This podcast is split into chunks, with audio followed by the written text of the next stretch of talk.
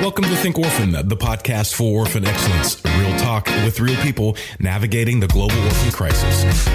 Welcome back to the Think Orphan podcast. Thanks again for being a part of the conversation. I'm Phil Darke, and with me is my brother, Brandon Stiver, and we are stoked for this episode. That's that's like going back in the annals of that word, but I am really excited for this uh, this show. If you hear some background noise with me right now, it's because I'm at my in law's house. And so there might be a little background noise um, because we're on our way up. I'm, I'm really excited to go to Tahoe with my family for a couple days. A good friend gave us a place, and we're just going to be able to enjoy that time together.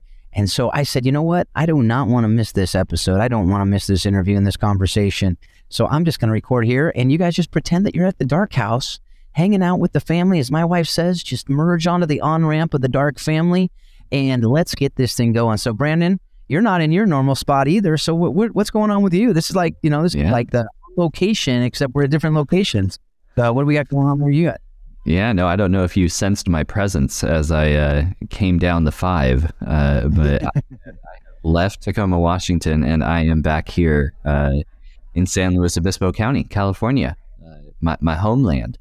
Yeah. So, yeah, and and for those, uh, we we're trying to get the video out. For those that do see the video, uh, I am clearly in a Sunday school classroom. Uh, so we are. I, I, was looking for a place that is both quiet and with good internet. So yeah. we are with our in-laws as well, uh, who are wonderful people with terrible internet, and uh, so I find myself here uh, at the church that that my wife grew up in. So, hey, that's awesome. Classroom is a spot for me. So yeah, yeah, we're we're road warriors uh, this week for spring break. Well, that is so cool, and you know, and what's even cooler is Jason Johnson, right? And you know, and that he is a cool cat, as we know. CAFO, director of church engagement. Um, I believe that's the title. I butcher a lot of things, but I think that's the title.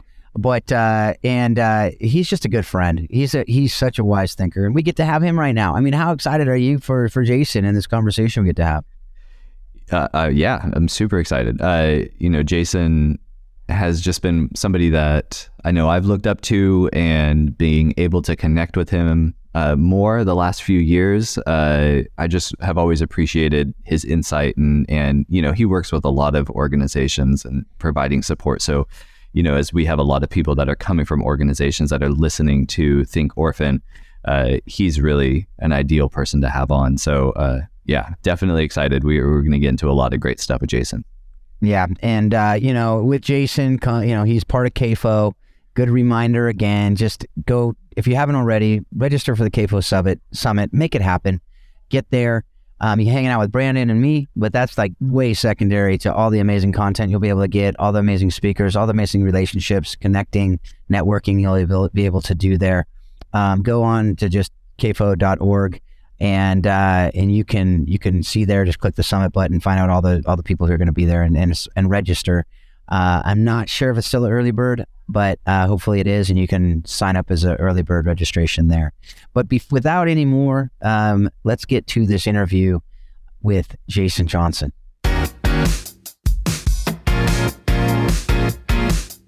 Well, Jason Johnson, brother, it's so good to have you back. It's been a while. Uh, we just my my pseudo producer Brandon told me it was episode 118. Um, we're now at two, like probably 218 or something. I don't even know now. But how you been, man? Since last time we uh, had you on. I've been good, man. Yeah, I'm getting a little nervous. Uh, you know, when someone has you around once and then they don't invite you back, you start to wonder. So, a hundred episodes yeah. later, I, I'm feeling affirmed and loved. Yeah, well, I, I, am glad. I'm glad you do because you are loved, and I'm glad you feel that. And uh, I know, I know, I'm grateful for you, grateful for our friendship. But uh, you know, many in the audience, you know, it's it's hard to believe, but I'm sure there are some out there who are not familiar with you and your work. Um, so, for those who don't know you, um, can you just briefly introduce yourself, remind them who you are? They can go back to episode 118. I think we, I don't know if we've had you on twice. I feel like we have, but, um, but anyway, no, just once. Okay.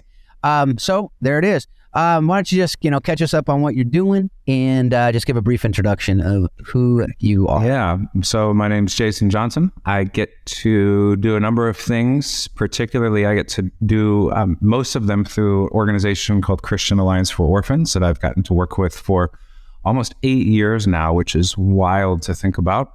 So um, I get to serve the church and just um, develop resources, come alongside uh, leaders that are either a working within churches or are b working within organizations that are that are working with churches, um, and so doing a lot of work with with nonprofit organizations, agencies on how do we build relationships with churches in our community? How do we serve and support them? How do we build trust with them? And then on the flip side, as a church, what does it look like for us to engage in this space with wisdom and with sustainability and with the right partners around us? And then outside of that, I get to spend a lot of time just encouraging families uh, that are at different points along their journey of of caring for kids and families uh, that are in some hard places, um, and that takes a number of forms. Could be foster care, adoption, could be working with biological families um, uh, to help really prevent some of those downstream things, and just a number of different things. So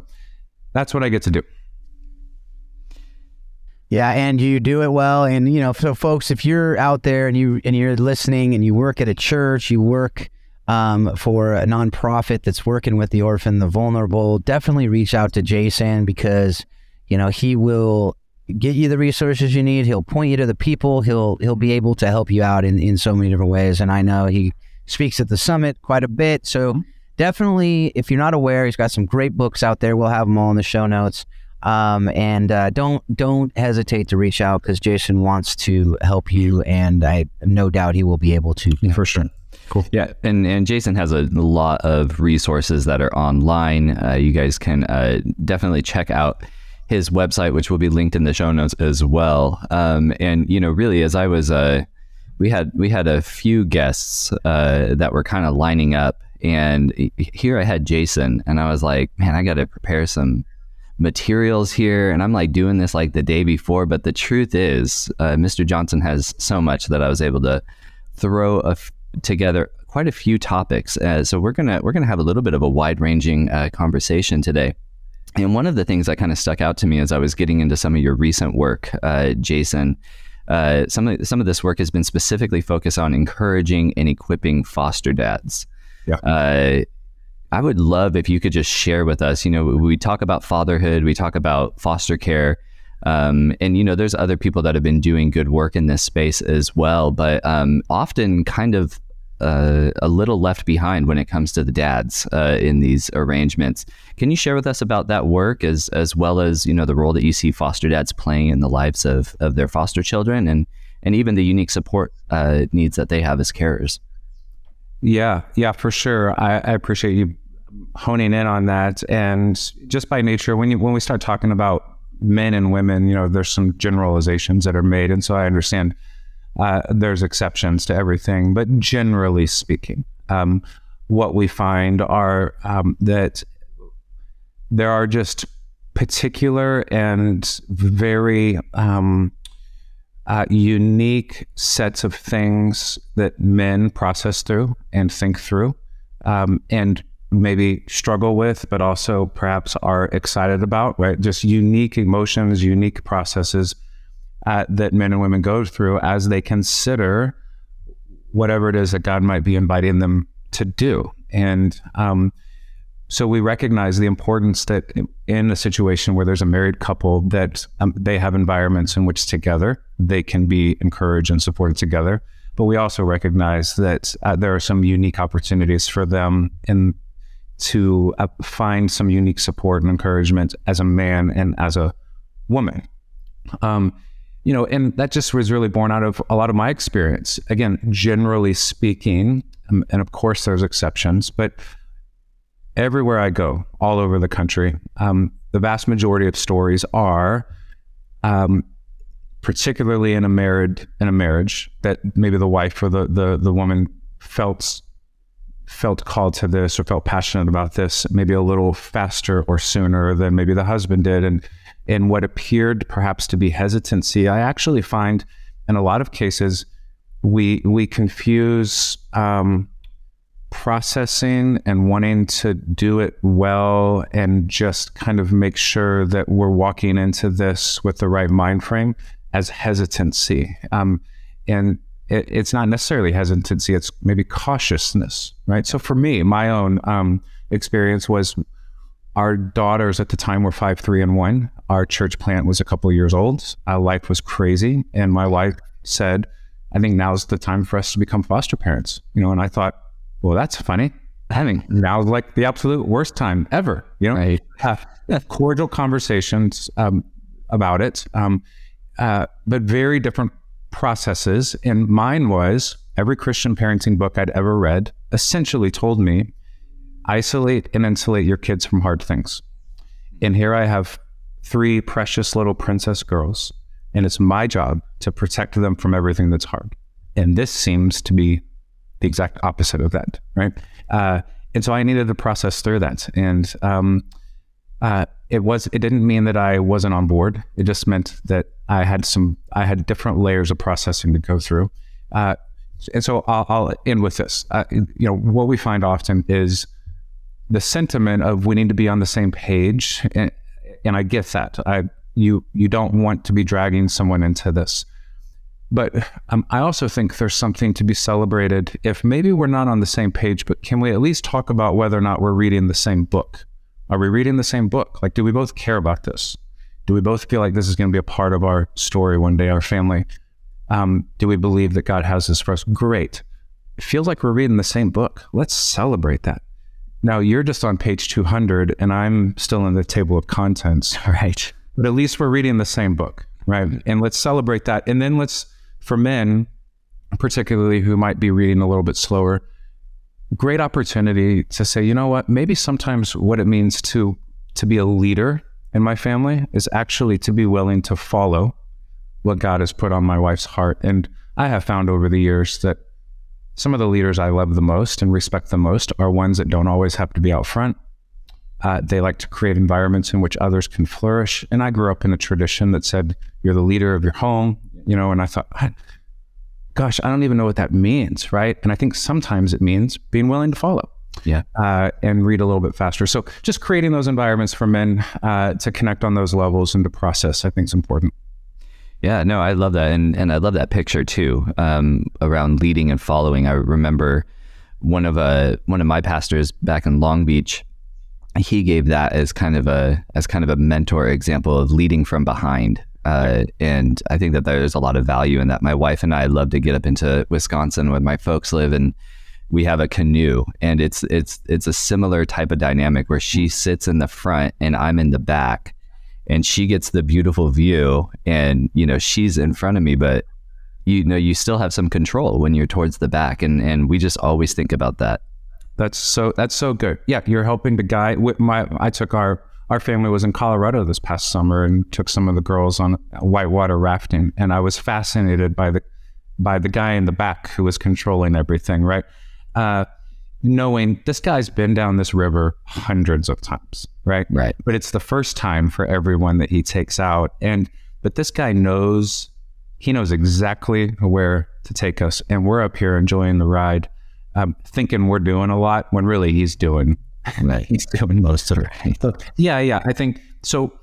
Just celebrating that we're we're we're we're in the same boat. We're reading the same book. Man, that's awesome. That's great. Now let's provide a place for guys to get together and and talk just uniquely about what the, how this feels as a man, as a husband, as a father. What are you struggling with? What, what are some things that you a safe place for you to say and share some things that maybe uh, other men around you in your life at the office or at church just might not be able to really fully connect with. yeah.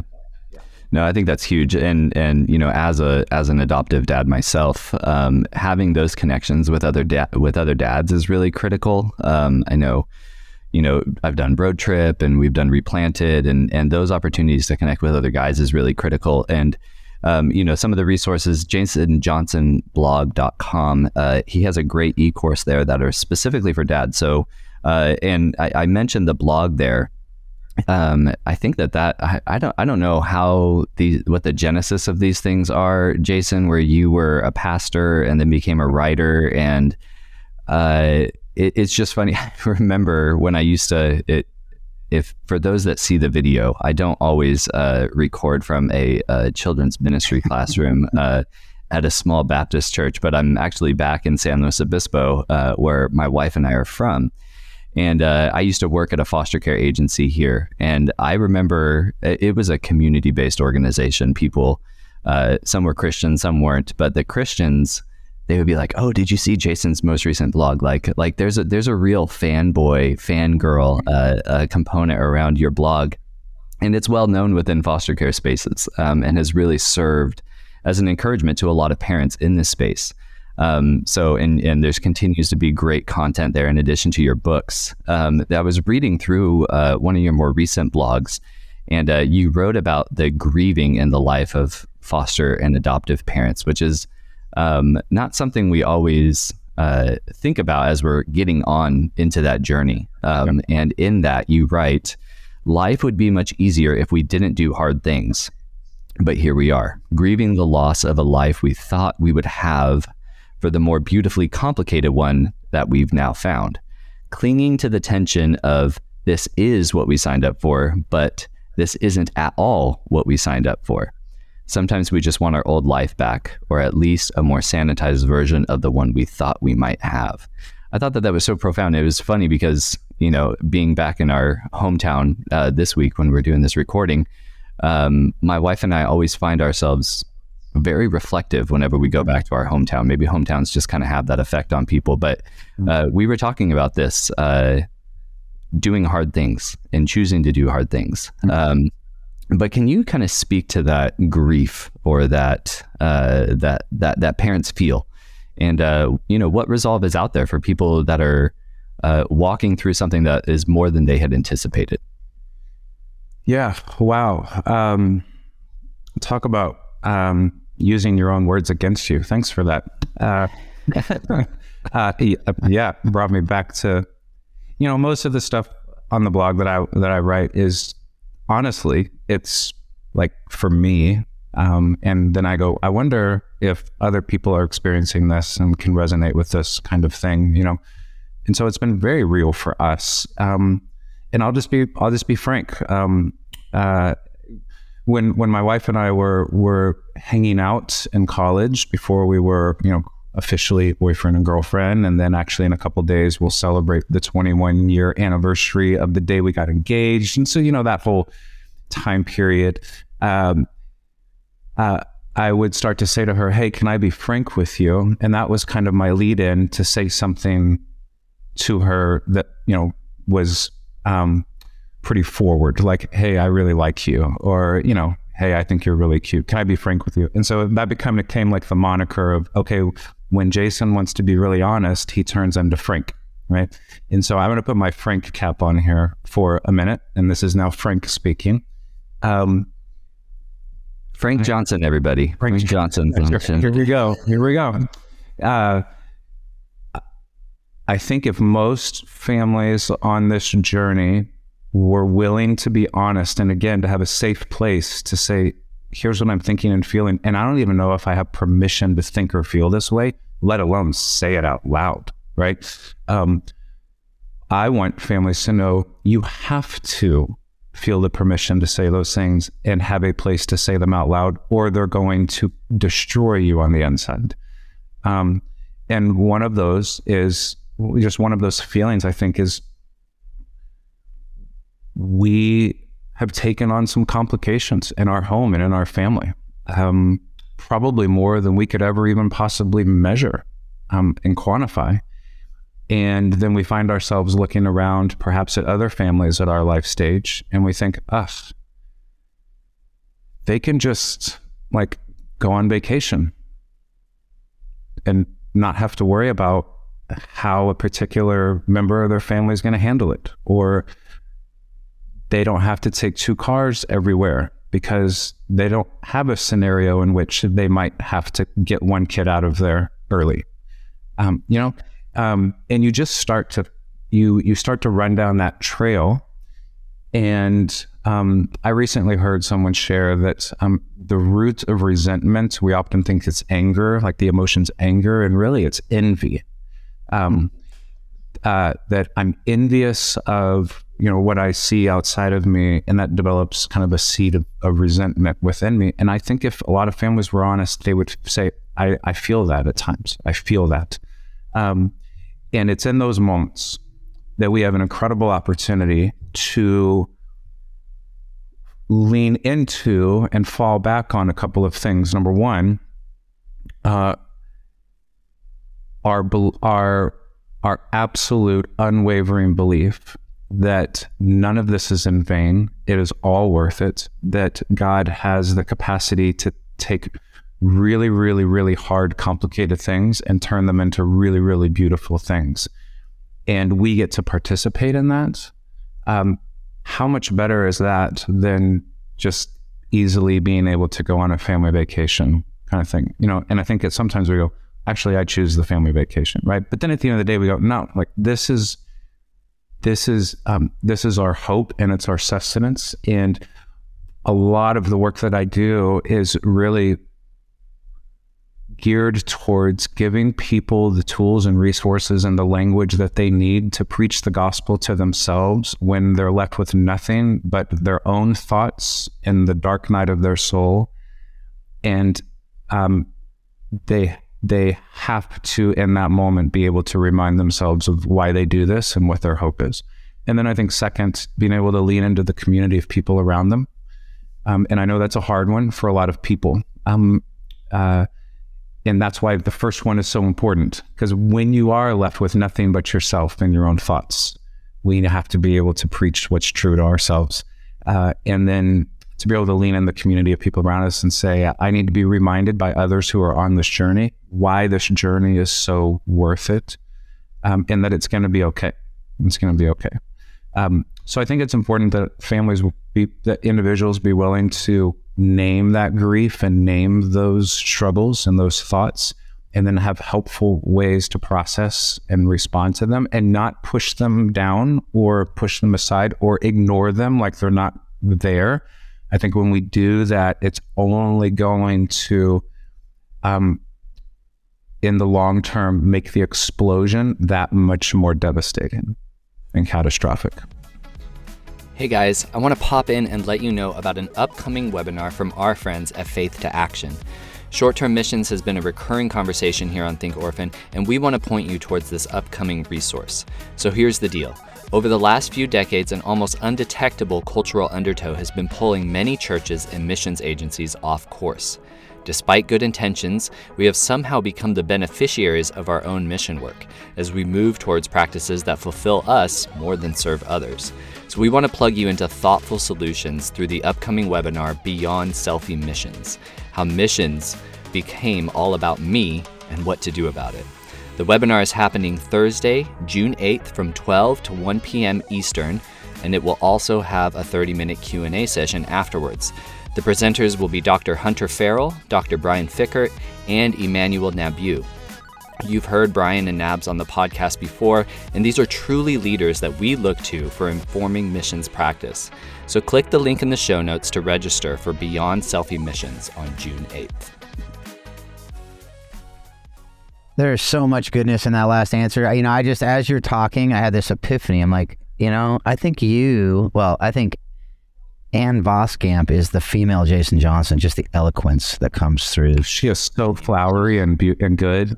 I know, I know. It's just it's just flowery goodness. It is. Yeah. Of like you just read it and you can't help but be just have a feeling of gratitude when you listen to her write, and her writing is gorgeous. But you put things in such ways that I, I just I really appreciate so much, and I, I know I'm not alone in that. Um, you have a gift that that you're using for His glory, and I, I'm I'm very very grateful that you do. And so keep that up, and I know you will. Um, but uh, the the you know that kind of leads to the next question though, just about the, you have written a lot of books. We've talked about um, one of them previously, but um, everyone has needs to do something or can do something. What was the name of that book? I, I know it. I read it. It's awesome. Yeah, we butchered it. Everybody, everybody do something. Ever just just do something. Yeah. Every Every person should do. Everyone can do something. There are people yeah. close to me in my life, close to me in my life, and that book's been out for a few years, and they yeah. they they close people literally have never said the correct title. Uh, hey, I don't know what's so hard about it. Honestly, can it? It's not. It's not. It's it's not. Be frank. So, what is the correct? That Everyone can do something. Yes, right? Yeah. yeah. Yeah. Okay. Yeah. yeah. I said something like that. So, so uh, on that note, Peter Greer, when he was on the show, he butchered. He's a co-author on In Pursuit of Orphan Excellence, and he, he butchered it on here. So you know, it's it's that was. And then the next time he came on, he's like, "Wait, I, I realized I butchered the title." I'm like, "That's okay. We, we I forgive you, um, but that's okay." Um, but assuming you remember this le- this book you wrote, I want to ask you a question about uh, a couple years ago. You came out with the book "Effectively Engaging Churches." Yeah. Not everyone can do so. That's a great book too. Go read it. Um, the beauty of it is, folks, you have the book. We're not going to do a quick, we're not going to do a full summary of the book. We're not going to do go down and here's the Cliff Notes version for those of you Spark Notes for the the younger generation. Um, but that book covers four principles organization ought to undertake when engaging churches, right? Can you just share a little bit about the book oh, and how you've seen church engagement done well? So more probably focus on the last part, but just a quick rundown of what the book is because people can grab the book. But how? What are some examples, or what? What is it? Just kind of principles or themes that for the churches that have engaged well.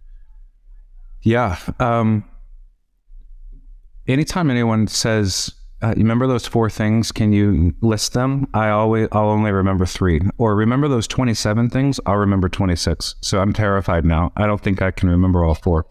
Yeah, well, no, that's okay. okay. And, and it's funny you say that because that's why I hesitate to even do it. Because most authors, I, I say, hey, can you share whatever? And they're like, well, that I wrote that book eight years ago. And like Paul Tripp, he's written like 35 books. And he's like, so I, I purposefully had the quotes. I didn't do that in this instance because I don't need you to say all four because okay, people okay. can read it. Okay. Yeah. Um, or just Google Jason Johnson in the book and somebody else will have given a full summary of the book. But you're going to tell us yeah. a little bit about just the general. So and then go let me let me say this. Um, yeah, there's some books out there, but what I really, really hope is that uh, they feel more like resources and less like books. I want them to be resources that can be used. Um, and this is the same. So it's very small, it's very short. There's we did that on purpose. There may be a second edition coming soon. We'll add a, a little more context to some things, but um, the impetus behind it is this: is I've sat in the pastor seats, I've sat in the church staff seats, um, and and then interacting in the nonprofit world for now a number of years, recognizing that we've got to get this relationship right, um, that we are all part of the big C church, um, that uh, the vast majority of, um, and not the vast majority, um, every organization that we work with within CAFO, just in terms of like membership and those those that are part of CAFO, are Christ centered, are Christian, uh, and uh, that's part of the capital C church. And so we've got to get this relationship right between congregations, uh, local congregations, and these ministries, nonprofits. Uh, and largely, uh, again, I'll speak very generally, but I think, you know, there may be some exception, very little. Uh, in this regard, historically, the nonprofit approach to churches has largely been kind of a leech model, which is, hey, here's a problem that we're trying to solve, and here's the Bible verses that demonstrate why God cares about this problem most. Um, and now here's what we need from you, church, to help us do what we do. We need your money, your people, your stage. A whole sermon would be great, a booth in your lobby, uh, everything that we can possibly get from you to help us solve this problem that God cares most about. That's what we need. And then um, when the church kind of says, "Hey, um, I don't, yeah, we're stretched thin right now. You know, our plate's already full," or maybe they don't even respond to the cold call email asking for everything. Uh, then the nonprofit walks away a little bit mad and frustrated and disillusioned because the the church doesn't care. And and you know, we got to a point where we we just it was time to start saying, "Stop it, stop it, stop the madness." Uh, it is highly likely the church does care. Your approach to them was just so unbelievably off-putting um, and counter counterproductive um, that they may they may have cared a lot, and then you shut up, and now they actually care less. You know, I'm being boy, that was frank. Uh, you know, but so we go, okay. What if it's not that the church doesn't care? Um, what if it's that we maybe can find ways to approach churches that help them know how to care. And it becomes less about positioning our organization as um, as front and center, and more about positioning the church as front and center. So we we say it this way: um, What if your organization began to approach churches not trying to get from the church, but working to be for the church?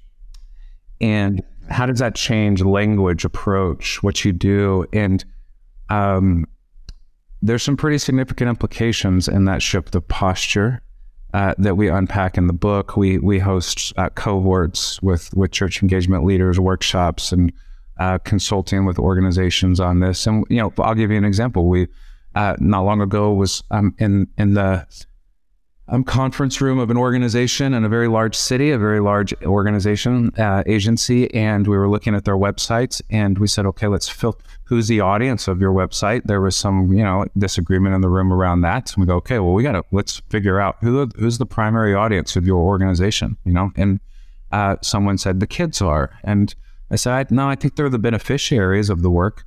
But if I'm opening a private school in my town, I'm not marketing to kids, I'm marketing to the parents. The kids are the beneficiaries, the parents are footing the bill. Um, uh, and, you know, I quickly discovered there were a lot of staff members in the room that disagreed that the child was the audience. They were just scared to say it because the person who said it was an executive leader. I'm like, okay, we got to figure this out. Who's the audience? They said, well, I think actually the church is the audience for our website. We said, okay, let's read it through those lenses. And um, every reference to a family that they served said, our families are supported, our families are well trained, our families, our families. we said, if I'm a church reading this, you are claiming ownership of these families as the agency. What if we added a Y in front of all of those hours. And to the church, now we're saying your families are well supported, your families are well trained, right? Now it's about you, the local church, and we are here to help you, not you are here to help us first, right? So that's just an example of some of the implications that begin to unfold when we begin to explore the shift to posture. And that's what the little book is all about. Yeah, that's great. That is so so good. And and just for the listeners out there, and I'm just going to tease that book, the four points you, Jason, too, since you probably forgot one of them. But uh, be a good guide, shrink your problem, increase clarity, and tier your on ramps. So that's all we're going to say about it. Go check it out. Go grab it. If this is something that you're like, oh, I got to learn more, you do need to learn more. Go grab that book, check it out, and uh, dive into it, and then reach out to Jason to see how you can take it to the next step. Cool. Yeah, no, it was really good. And it's funny because I've been in that room before and I remember being tasked with like go recruit from the churches and it and it felt like a very kind of extractive model, you know, just like just go and just pull resources from there. Uh, but what I really hear you saying is, you know, this it's a partnership, you know, and it's a and, and it's guiding and it's and it's putting things in the right uh, lens, putting things in the right context. It's really good. Yeah, yeah, and and and I'll say this, you know, a big thing we're finding, and I think this is true in a number of different seats that people sit in in this particular space of caring for vulnerable kids and families. Um, but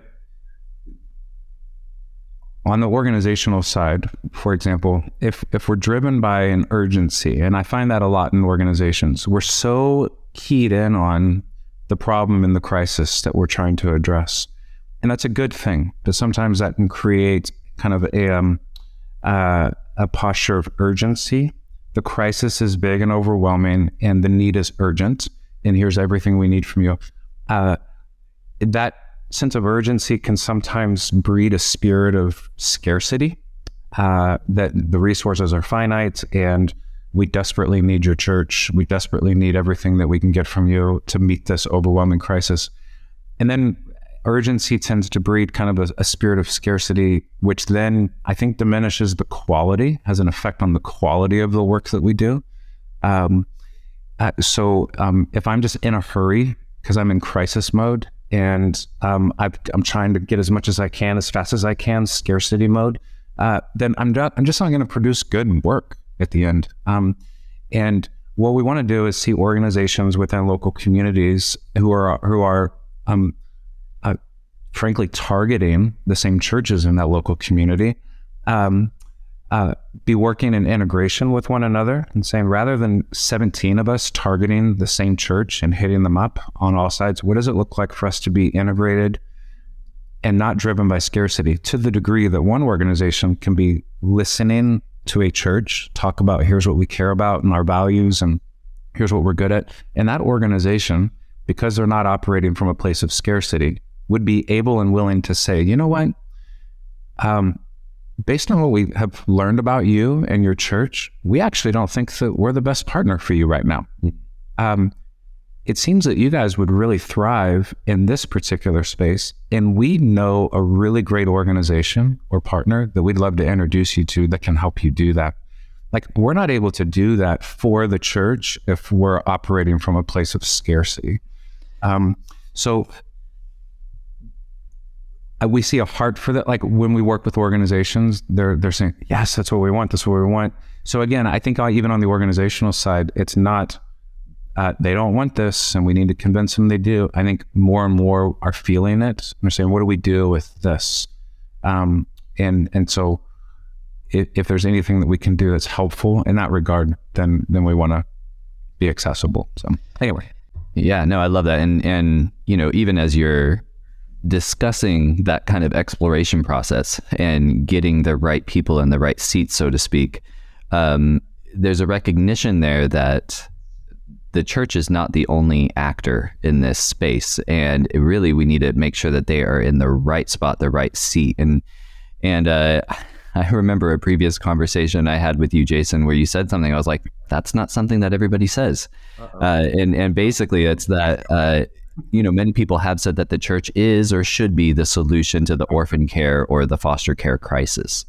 Uh, so, as somebody that is working with a lot of churches and is very involved in this space, you know, do you agree with that assessment? And and then, you know, what role should the church play when interacting in foster care spaces?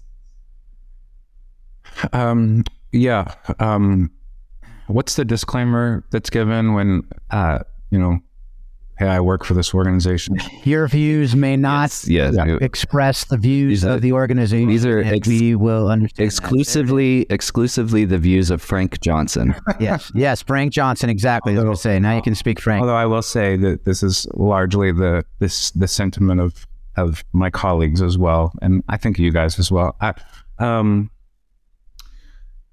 and I believe the church is uniquely gifted and called and qualified um, to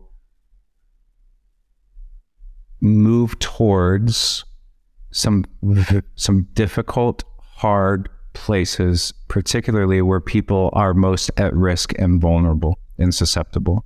I think that's clear in scripture. You cannot get away from it. You've got to do all kinds of gymnastics around the Bible to get away from that whole idea. Um, in so doing, as the church moves towards these spaces and engages these spaces, um, it will necessitate being willing to sit around the table with other entities, partners who are also engaged in those spaces and are able to do things that the church cannot or should not do.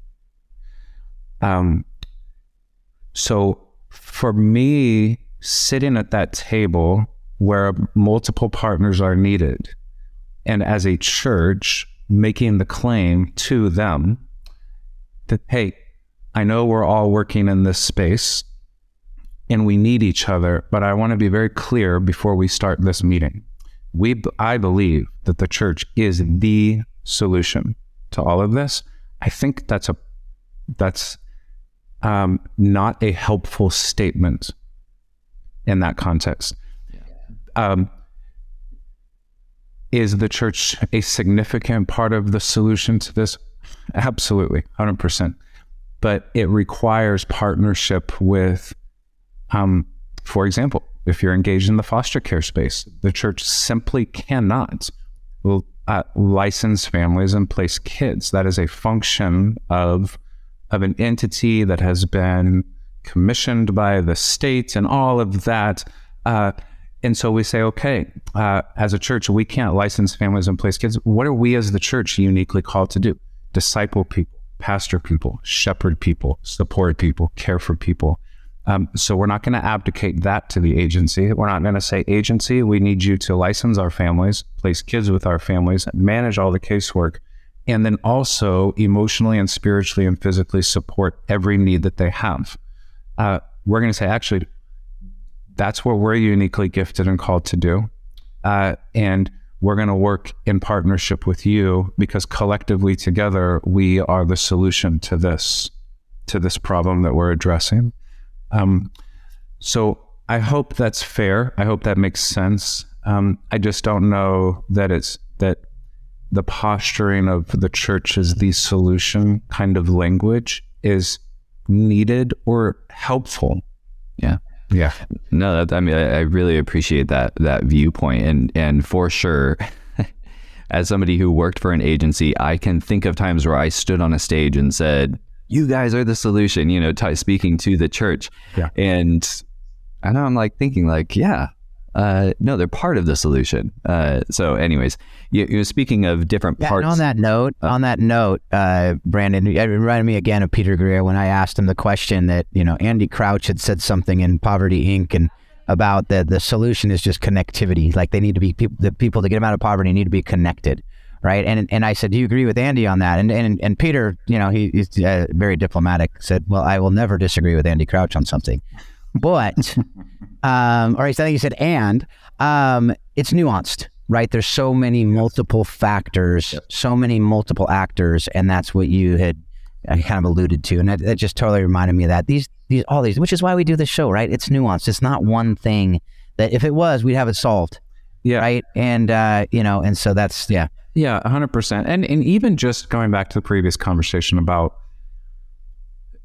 the scenario in which an organization with great intentions is trying to help a church engage in this space. I I don't even think in that context for a church that's really just starting to think through what does it look like for us to learn more about this, tar- start to take some steps towards this.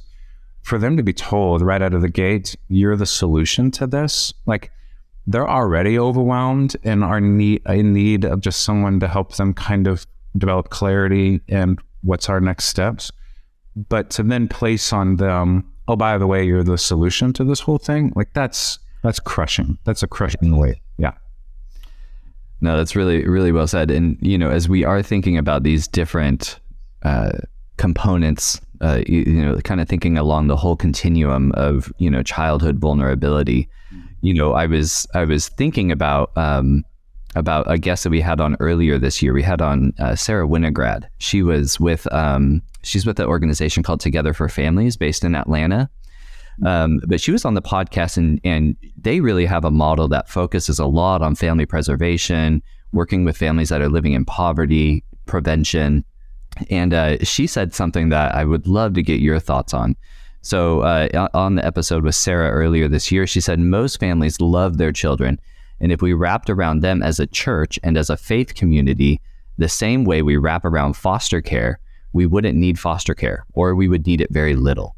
And the federal government does the same thing because we as a society have judged these families, even the church. I would love to get your thoughts on this. Uh, you know, uh, do you agree with Sarah's? Both of you guys are just astounding leaders. So uh, I'm not, I would just love to kind of get your thought on this as somebody who is really thoughtful and, and could churches, you know, how could churches better engage even preventative measures in lieu of or in addition to their work in foster care? Yeah.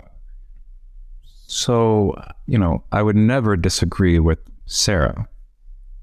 And no, I'm kidding. I don't even know. You know Sarah? I don't even know. Apparently, I need to. Um, no, so I think there's some truth in the statement. I would also say, you know, there's. Um, I'm const- I, I- I'm constantly reminded of the scene in Scripture where uh, the woman comes in and breaks an expensive jar of perfume over the feet of Jesus, and um, the disciples criticize her for it and say, essentially say, um, "Don't doesn't she know Jesus? Doesn't she know how, how many people we could have helped with the money that we could have made off of that perfume. And now she's just breaking it over your feet. And, and you know, Jesus basically says, guys, listen, that money would have done some good, but it wouldn't have solved the whole problem. Like the problem's always going to be there. And I don't mean, I don't think he's meaning that in a um, uh, kind of, uh, you know, doomsday kind of way. Like there's no hope. It's horrible. You know, I think he's he's helping to shift a little bit of mindset because honestly, we can start playing that game. Like, uh, I can't believe Brandon and his family would go on vacation when there's so much suffering in the world. Right? That's not fair. And I think Jesus would say, there's always going to be suffering in the world. Okay. And so we've got to learn how to live within these tensions. Um, so when I, I, I, look at this and I think um, we're always going to need foster care, unfortunately. I think I think Jesus would say, listen, the need for kids to have to temporarily be placed in, in environments that um, are safe and loving for them while uh, the work of restoration and healing happens. It's that's just it's always going to be a part of yeah. our human story. Now, so um, does that mean that we don't try to prevent it as much as possible? Of course not. Uh, but we we don't we don't. And I'm not saying that Sarah said this by any means at all. I'm now I'm kind of broader narrative. Um, I think we're really good at pendulum swinging in the Christian community. And when we got involved in foster care, my wife and I, largely, I felt like the narrative was there's bad people out there and we need to go rescue kids from them and bring them into our good homes. And then when we actually did that, we actually brought our first placement in. We very quickly realized, oh, that's not what's happening here at all. Actually, what's happening here is there are there's a mom that desperately loves her kid and has grown up in generational cycles that she just can't get out from underneath. And she's devastated now that it is playing itself out in her little girl.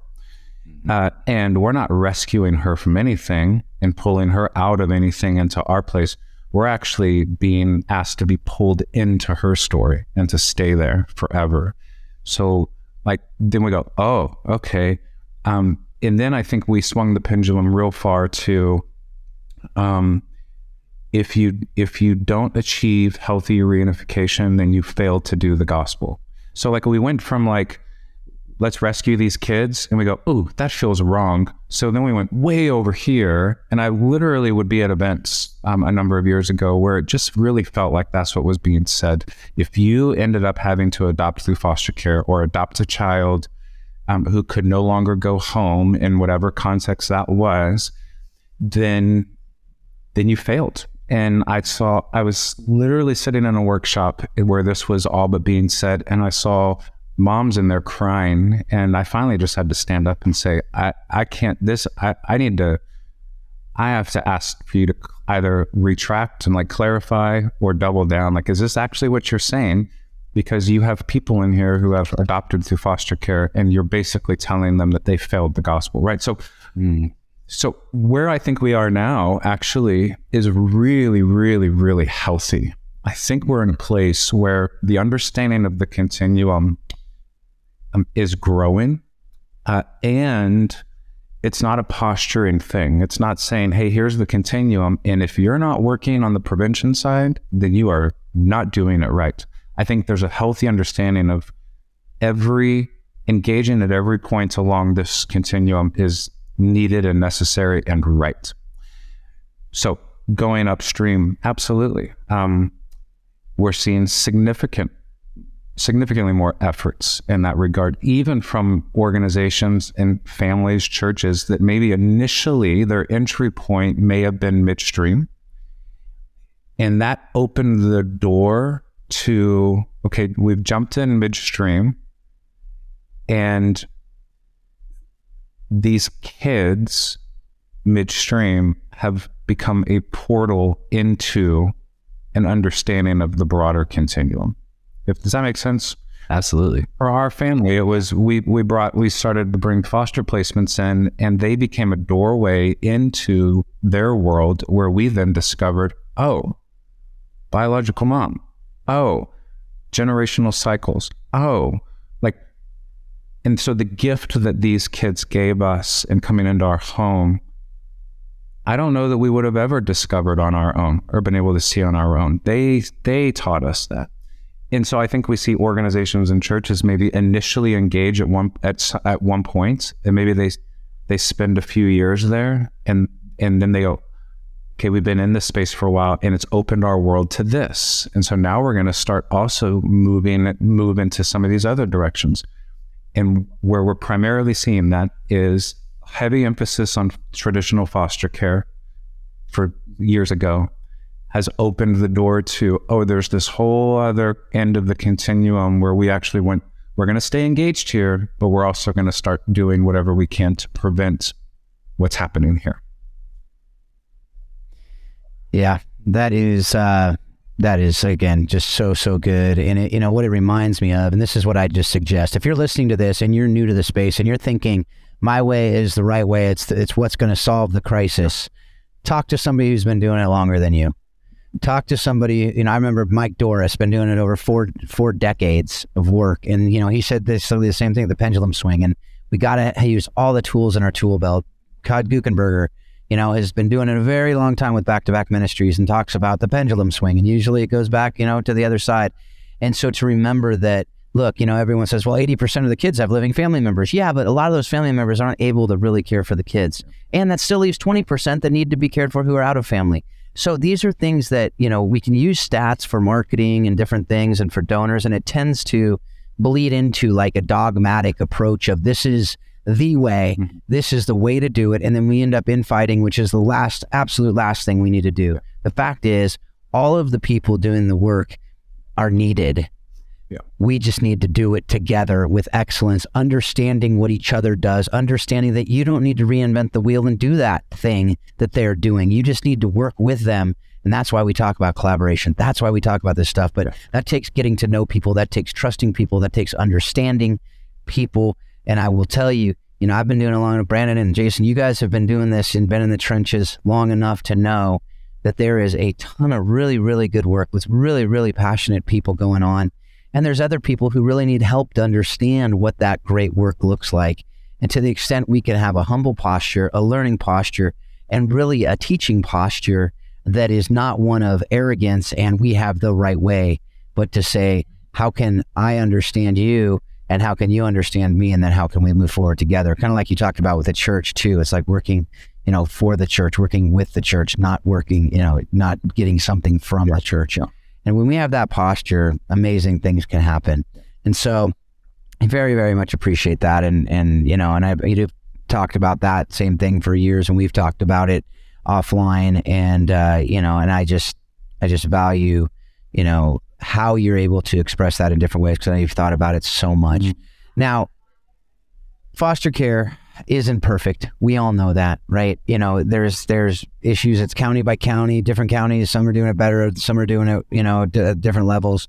But would you say just across the board, um, you know, are the most significant gaps surrounding foster care? And I know that's massive topic. We don't have time to get into all the details, but just you know, kind of the gist um, surrounding foster care, child welfare systems, and then what are some innovative and effective approaches you've seen? Churches, organizations, families that use that actually are starting to kind of bridge some of those gaps and maybe even fill some of those gaps? Yeah, um, immediately my my first thought is a gap in our thinking. Um, uh, going back to that scarcity, that spirit of scarcity, um, particularly in the Christian community, I think it's time for us to um, actually believe that um, God's not surprised by any of this. He's not caught off guard. He's not worried. He's not hurried. And um, he has, he's just not worried about it.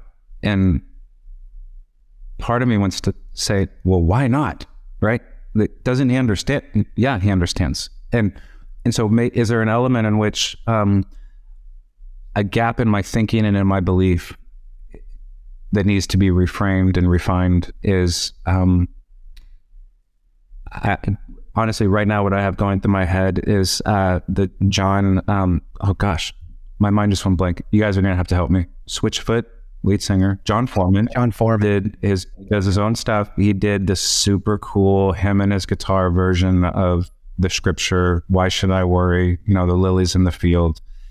And I have that going through my head every time I think of this this idea of urgency and scarcity.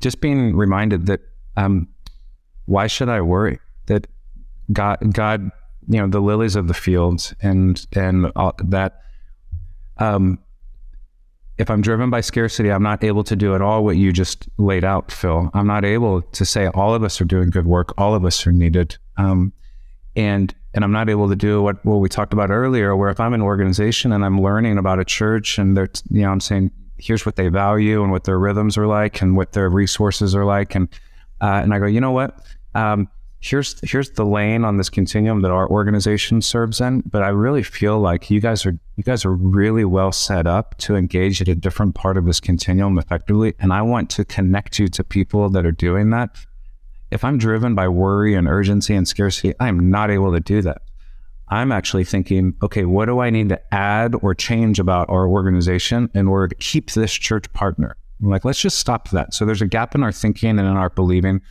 um, and I think that collectively in the last several years, we've all recognized there's a gap in what's happening upstream in prevention space. And we're all kind of working towards what does that look like?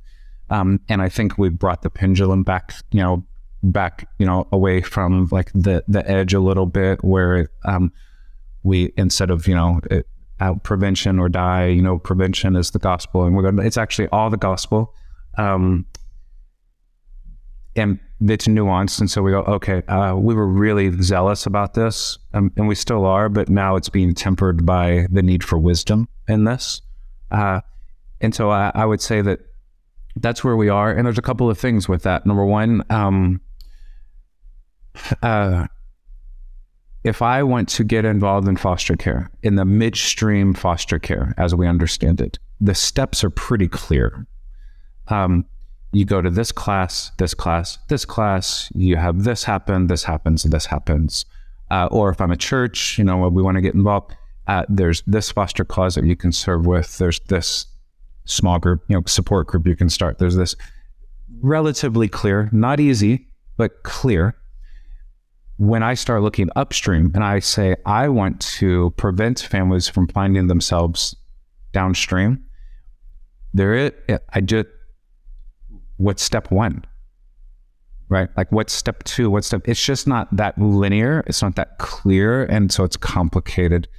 Um, and I'm not suggesting that we just, you know, let's just kind of uh, put some simple steps in place because what's not going to happen, what, what shouldn't happen is church decides, uh, oh, we're gonna we're gonna get involved in that space now, and so we're going to strut into a part of our city that we have largely avoided um, and pretended like doesn't exist. And we're going to announce ourselves as now the solution to all of the upstream crisis that exists in that particular part of our city. We're going, uh, yeah, that's definitely not step one, right?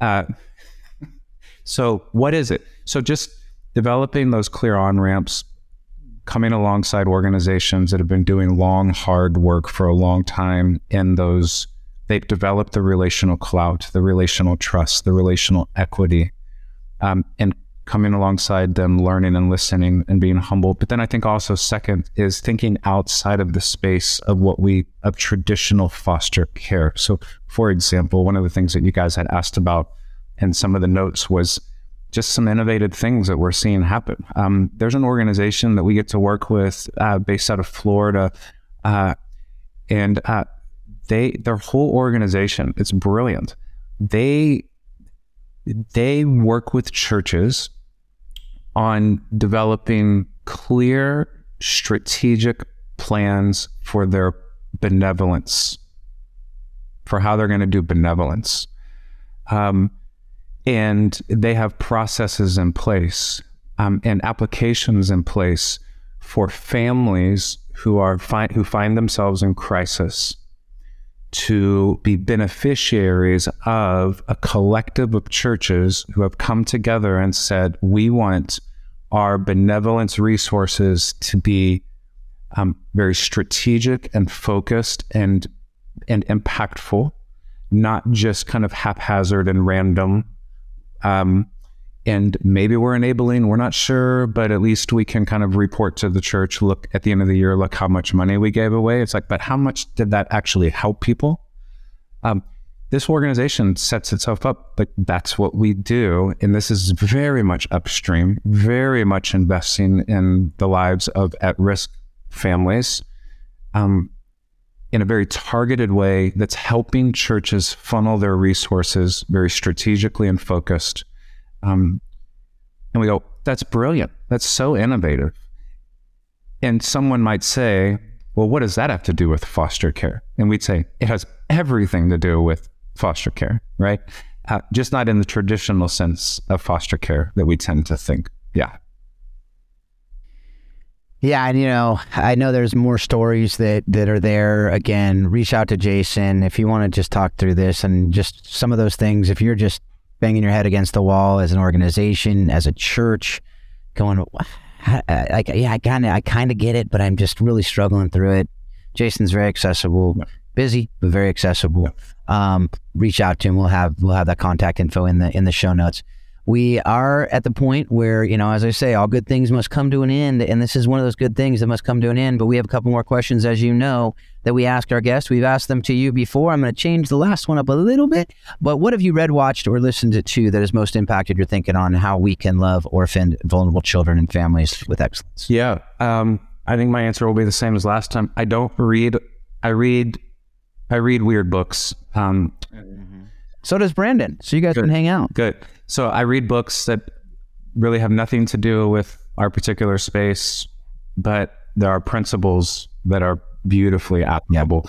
Yeah. yeah. A few that have been really helpful over the last year, I would say, um, are many on our team actually read a book called The Art of Gathering by Priya Parker. Mm-hmm. And it is just a fascinating book on literally gathering people, how we gather well with purpose. I also think there's a lot of applicable principles to how we gather people around vision. You know, she says, uh, let the purpose of your event be the bouncer at the door that determines who gets in and who doesn't, and what gets in and what doesn't. Uh, and so I think all of our organizations uh, are in the event planning business. We're hosting fundraisers, we're hosting parent gatherings, we're so, what does that have to do with orphan and vulnerable children space? A ton, a ton. So, I would highly recommend that. A great book called Quit by Annie Downs. Um, you know, don't read it at the office with leave it on your desk. If your boss walks in and sees you reading a book called Quit. Hey, what's going on here? You know, but it's really she is a former professional poker player and she comes from the perspective of what make what separates the professionals from the amateurs is the pros know when it's time to quit uh, and um, uh, she talks a lot about how um, grit and perseverance are praised in our culture, and rightly so in a lot of cases.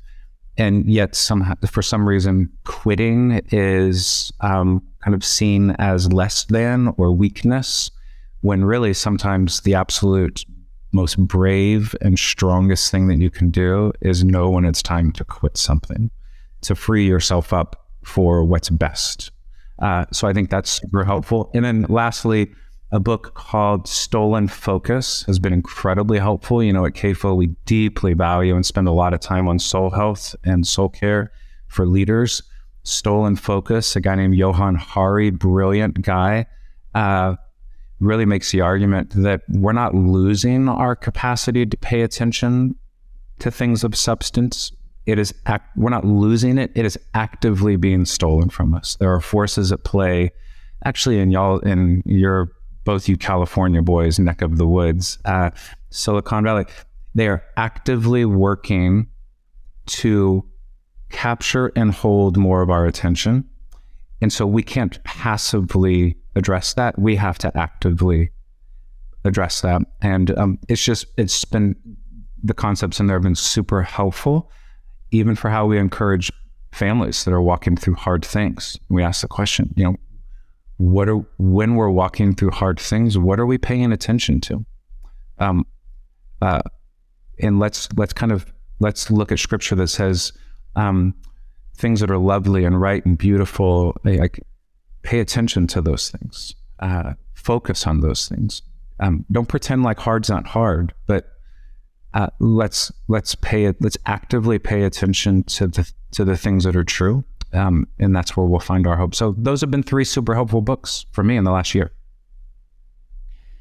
Yeah, I haven't read any of them. I'm excited to dig into those for sure. Um, I will definitely um, grab those three. And then the um, it reminded me of uh, you know just that idea of stolen focus. I just talk to my kids about that all the time. The fact that um, the guys who start, you know, like Jobs and Gates, and the, they wouldn't let their kids have cell phones Exactly. until I think they went to college or something. Like they would, didn't allow social media, didn't allow all those things because they know how they created it. Right? Is to like you said, steal that and uh, the reels that just the you know as we talk about and doing this podcast, we know they don't put the really good content that's going to make people think on those reels that are so viral, whatever. They put the cat chasing yarn or they put the stupid thing that is just a quick laugh, right?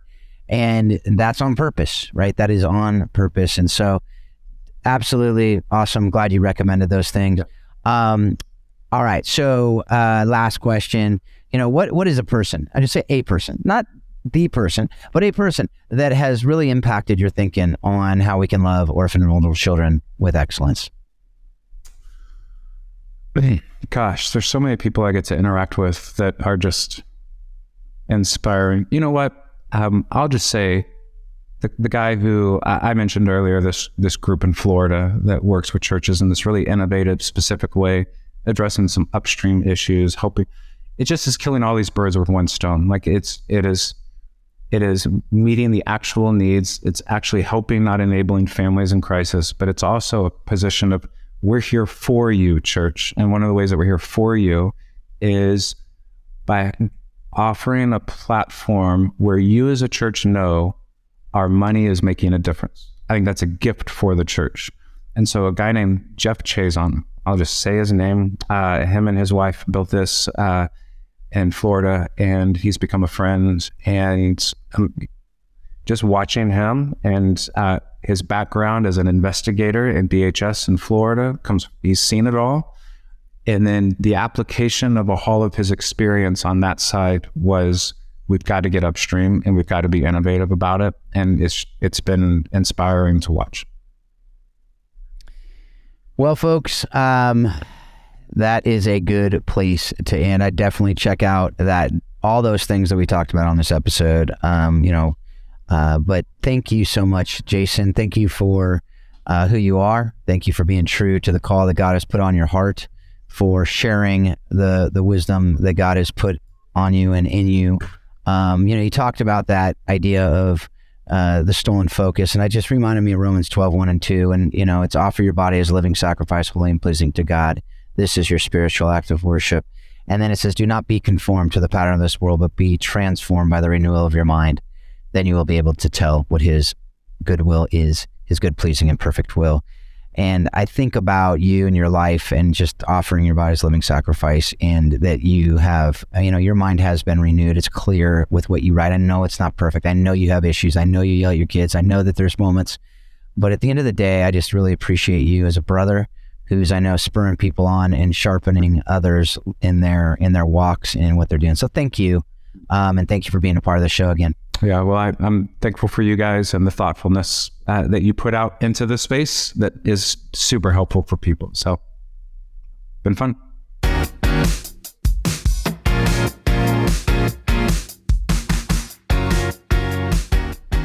Well, thanks again, Jason. Never disappoints. Um, I have had many a conversation with that man, and I am more and more impressed with him every day. Just the man of God he is, the man of thought, uh, wisdom. Um, that, like I said, I mean, I said it to him. I'll say it again. That he he shares it with with people with just generosity and humility, and he knows he doesn't have it all figured out. And that's what I love about him is he is a deep thinker, um, which I know you love, and he's a man who cares deeply and loves extremely well. Um, and so I I said most of my thoughts during the episode. There's so much good stuff in that conversation, so much good stuff in that in that that we were able to um, just just share. And I love the love the conversation. How about you, Brandon? Yeah, I feel like this is why we do the podcast is is getting thinkers like Jason on here and um, you know, more and more we want to also see people in conversation with one another. So, I mean, Sarah's uh, episode earlier this year was just fantastic. So, even in some ways, you know, putting them in conversation, you know, by proxy through us, uh, yeah. is just like those are the types of interactions and nuance and taking into the big picture um, from from the leaders and the practitioners that were able to get on the show. So yeah, absolutely. I mean, that's that's why we do it. And it, the great thing is, you know, with Jason, um, is this is just a one hour podcast, or I know we can go over a little today, but you know, this is just one hour every couple weeks. But yeah. Jason on you know his website, and certainly you know he works for CAFO, so certainly on CAFO's uh, CAFO's resources, but there's a ton of stuff that you can jump into with Jason. Um, we mentioned the foster dads piece. They have an e-course on that, um, yeah. just on his website. They, you know, we mentioned the books. He's written multiple books that talk about foster care, that talk about rallying people, that talk about um, engaging churches effectively. All of those resources are there. So there's a ton that people can do to just continue to dive in with Jason. And I know we have people that are listening to this episode specifically because we had Jason on and yeah. uh, because he has that, you know, not just that reputation, but really an earned reputation as somebody that has yep. a passion and a heart to resource uh, believers as they care for for vulnerable kids. So, um, yeah, not much more to add. I, I just so appreciate his uh, his thoughtfulness for sure. Absolutely. And and I don't have any recommendations. I mean, he had he had three recommendations there, and each of those was like, "Oh, yeah. I need to get that. Oh, I need yep. to get that." Uh, really, I need to um, finish my course, you know, teaching at Vanguard, so that I could actually have some time to just read something for fun. Uh, but uh, I, I feel good. But you might have uh, one recommendation. What, what do you got? I do. I do. You know, he did a lot of books, and I, I, I can't say they're great books. I imagine they are. If Jason's recommending them, I, I take that as a strong recommendation. Um, but I'm going to give you uh, some videos. The Biola Missions Conference. I, I, was able to go down. I talked about that on a previous. You know, I, have talked about that on an episode, and and uh, it was it was just a great time. Um, and so I would go and just amazing speakers there: Francis Chan, David Platt, Lisa Pack, a few other folks who are just really solid, solid stuff. You can find it on YouTube. Just Google Biola Missions Conference. I'm sure that we can find the exact location and have it in the show notes. But uh, the Biola Missions Conference just happened a, couple weeks ago, and um, and it was just sweet worship, great speakers. There's a woman from Turkey whose husband was martyred, and she gets up there and talks about how it's a privilege to suffer for the kingdom. Uh, just amazing. I mean, it actually wrecked Francis. I'm not going to tell you the, the, the details of it, but he spoke after her, and it was it was it was moving. It was so moving. But anyway, that's my recommendation. And and as always, I just hope and pray that you take all these recommendations we're giving you, the the stuff that Jason talked about today, the other episodes that we've been able to put out there to, to really take all this stuff and and to use it in your lives. Don't just listen and discard it or listen and check the box. Okay, I did a self development podcast today. Listen to it, chew on it, engage with it, and take it and use it to help you to love orphan and vulnerable children better and better each and every day. Thanks a lot. Have a great couple weeks. We hope you've enjoyed today's Think Orphan podcast. For all the information in this week's podcast, please visit us at thinkorphan.com. You too can be part of the conversation. Send your questions to info at thinkorphan.com or join us on the Think Orphan Facebook page. Thanks for listening, and we hope you'll join us again on the next edition of Think Orphan.